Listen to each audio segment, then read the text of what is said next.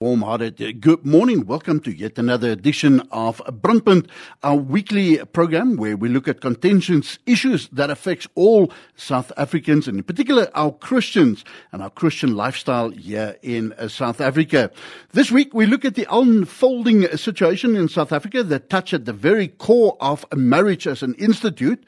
And on Wednesday's news of 6th September, we here at Radio Pulpit shared a news clip that said the following, and I quote, the African Christian Democratic Party is planning a protest against the proposed single marriage bill that's next week.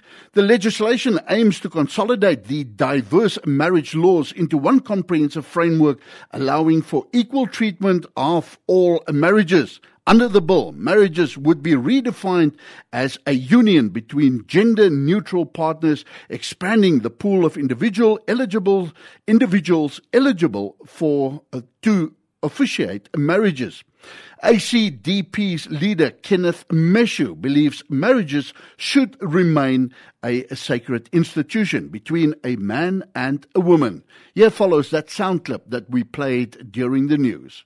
After that, stay tuned. We'll be speaking to our respondents from FOR SA, Daniela Ellerbeck.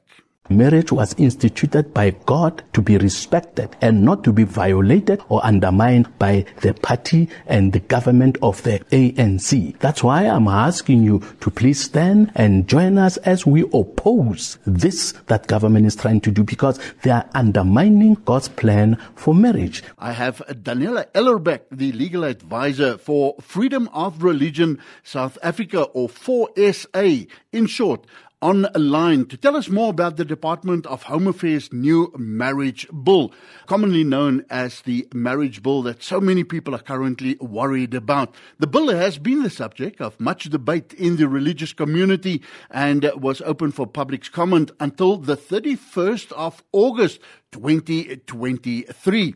Now, since the department's initial announcement that it was planning to establish a new policy foundation for regulating all marriages in South Africa, well, FOR SA has been fully engaged to help ensure that the rights of religious freedom is respected and protected.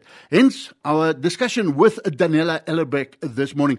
Daniela, good morning to you and welcome. Wonderful to have you online. Vaynant, always a privilege to talk to you and your listeners. Right. From a religious freedom perspective, what are the most important aspects of this new marriage bill? What would you say? So, Vaynant, your right to religious freedom, which our Constitution protects, is your right to not only believe in your heart what you choose to believe, but to be able to freely live that belief out in public by talking about it with others, manifesting it through worship and teaching, for example, and not being forced to do anything that goes against your beliefs. So, from a religious freedom perspective, FOR SA was very interested in the following aspects of the bill, which is basically what this bill does. It specifies the minimum requirements for concluding a legally valid marriage. So we were looking at okay, do these minimum requirements impact people's religious freedom? Does it go against what they believe or does it force them to go against what they believe? And the answer is no, because the minimum requirements that this bill proposes for anyone being able to get married is that they need to be an adult. So, no child marriages. So, you need to be 18 years or older to get married. You need to agree to get married.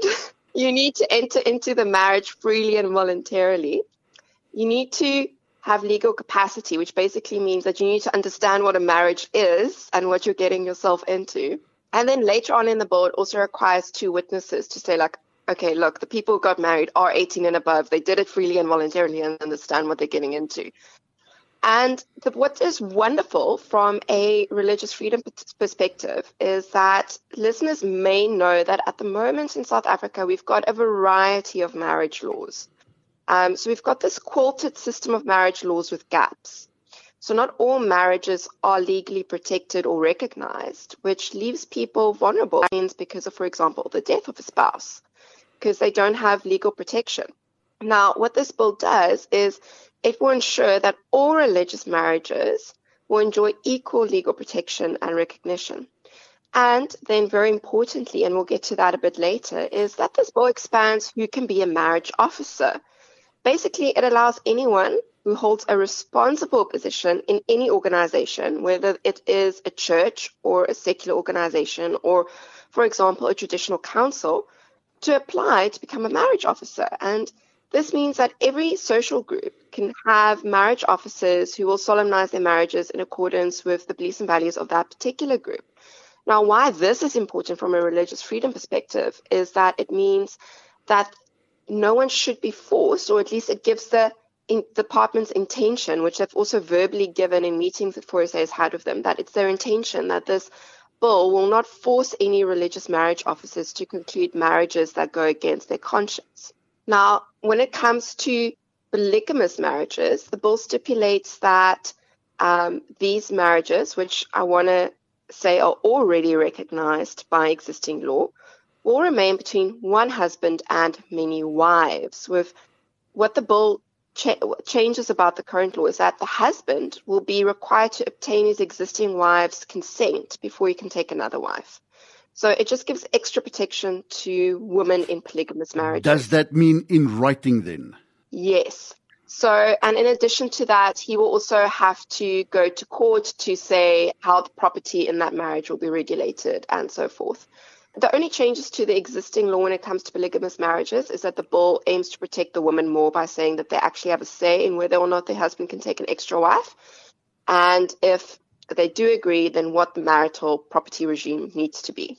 So, from FOR SA's perspective, the main improvement we would like to see is the express protection of religious marriages officers' right to conscientious objection. So, like we've said, the bill expands who can be a marriage officer because now everyone can apply. But we would like to see a clause that expressly protects pastors who have a marriage license, right to religious objection, so that um, or right to religious freedom, their conscientious objection, so that they can't be forced to solemnize a marriage that goes against their or the church to which they belong's doctrine, beliefs, or views on marriage. So there has been some rumors, some murmuring about FOR SA's position on the, the marriage bill. Can you clear that up for us? Can you explain what is FOR SA's position as you represent the religious community, as you represent Christians in South Africa? What is your position on the marriage bill? So, Bernard, as we've said, um, we focus on the right to religious freedom, which is protected in the Constitution. And that is your right to live out your belief freely in public and not be forced to do anything against it. So, in this case, when it comes to this proposed new single marriage law, the marriage bill, our goal is to ensure that no religious or civil marriage officer, so no pastor who holds a marriage license or a marriage officer that's employed by the Department of Home Affairs, will be compelled by this new law to conduct or solemnize any marriage that is in violation of their conscience. So, FOR SA, for example, in this instance, wants to make sure that the bill doesn't force anyone to solemnize marriages that doesn't align with their beliefs. So, faith communities may certainly have concerns that fall beyond the scope of FOR SA's mandate, which is just religious freedom. And they were obviously entitled to voice these concerns to the department when the bill was open for public comment. And this is why FOR SA greatly encouraged everyone to send in submissions to the department during the public comment process. We'll get to that uh, as to the response that we had. Uh, did people actually uh, take up the call to respond before? And that was the 31st of August, a date uh, done and dusted, gone into all eternity. So, what about the concerns then that the bill will change the meaning of marriage? Keyword marriage here, or allow uh, polygamous marriages? I think we need to know what the law at the moment, at present, says. So, as we've said, at the moment in South Africa, we've got various laws, and we have a bit of a quilted system when it comes to marriage laws.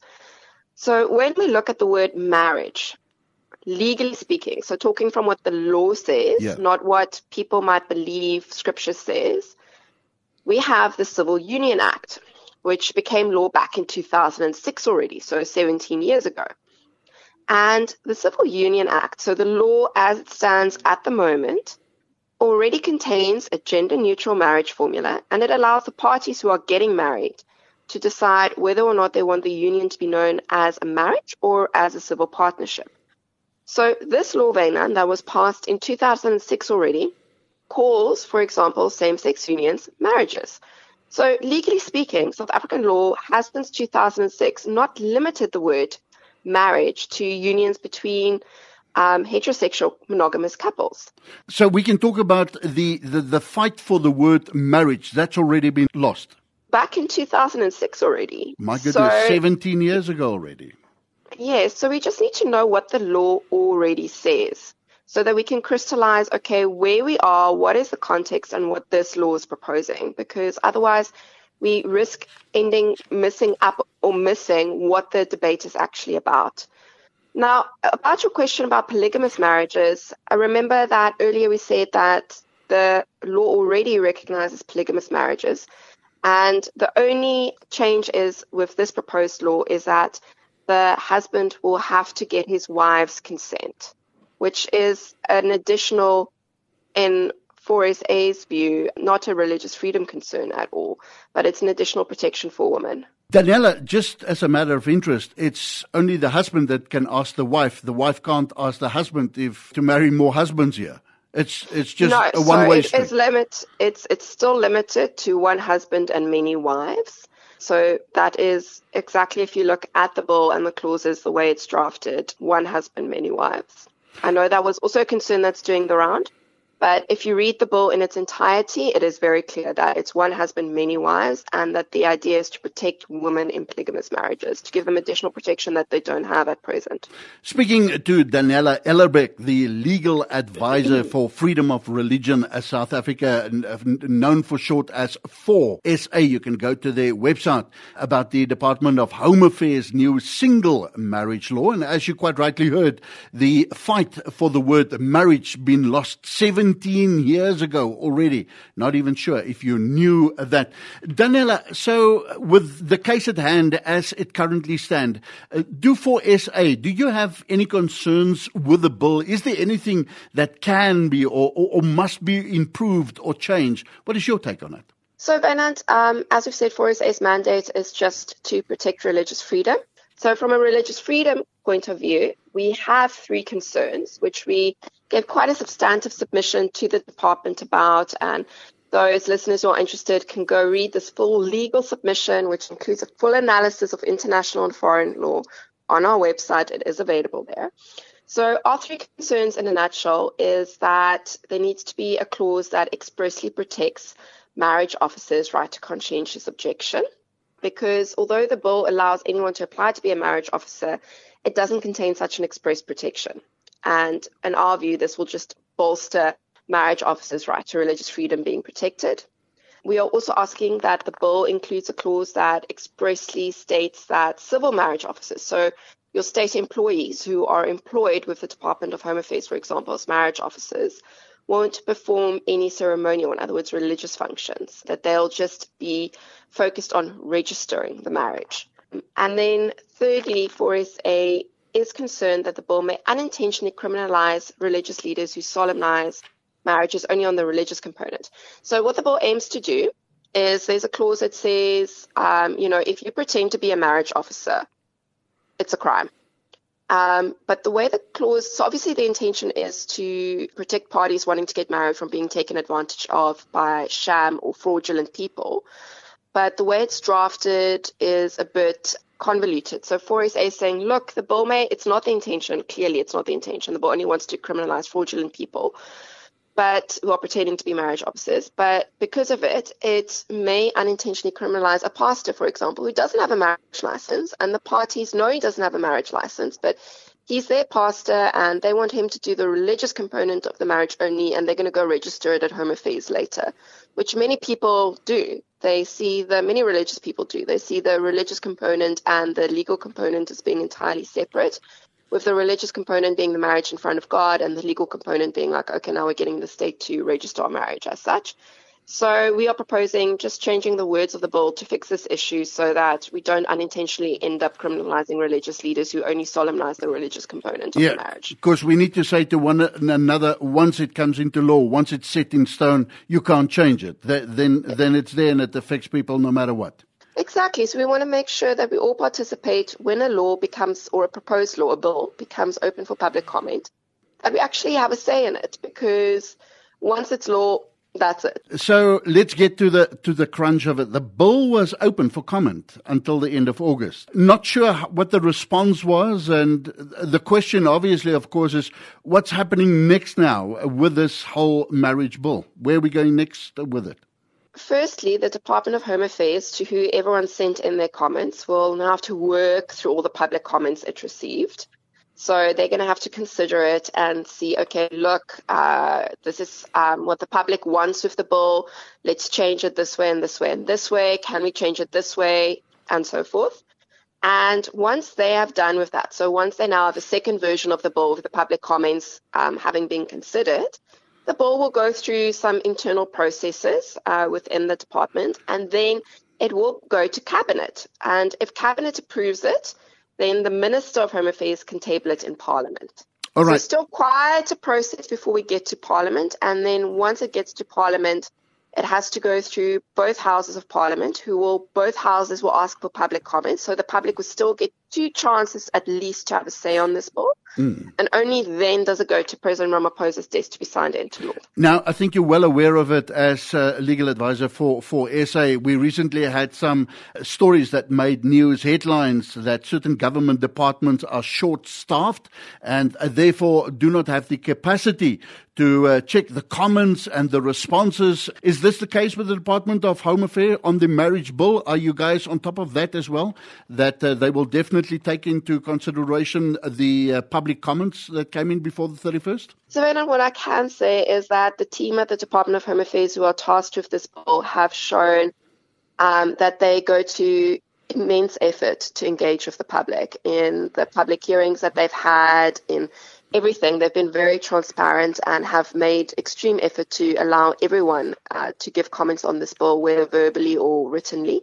So for SA, we'll keep monitoring the process as it progresses. Uh, we're not in a position to comment on the number of staff in the department or their workload, but we will keep monitoring the process and keep listeners up to date as it develops. But as I've said, for now, the bill is with the Department of Home Affairs they're going to consider how they should change it in light of what the, the public has said they want.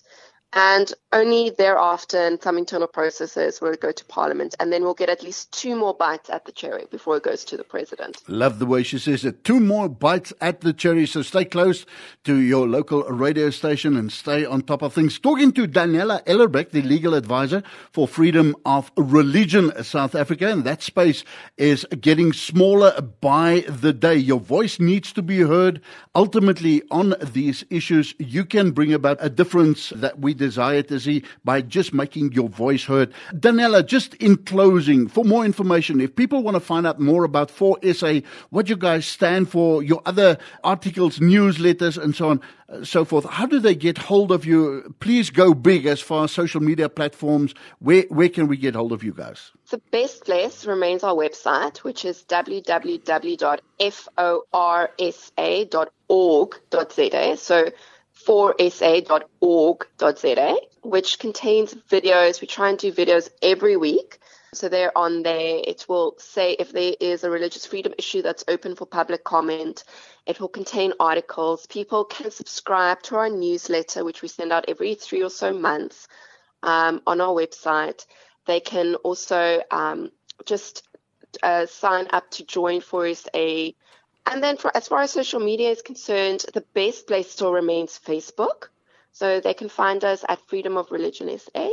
And we post daily about religious freedom issues that we are involved in, that the public will find interesting, and that they can comment on. Right. The uh, African Christian Democratic Party also planning a protest against this proposed single marriage bill. Stay close to your radio and your newspapers to keep you updated on that. And uh, with that, our sincere thanks then to FOR SA, in particular Daniela Ellerbeck. It's always such a privilege to speak to you, and, and thank you so much for your quick response when we come to you guys and say, please update us, keep us informed when it comes to the legalities of this and where we stand. Daniela, bless your heart in regards to everybody there. Thanks, Ben, and the privilege is all ours.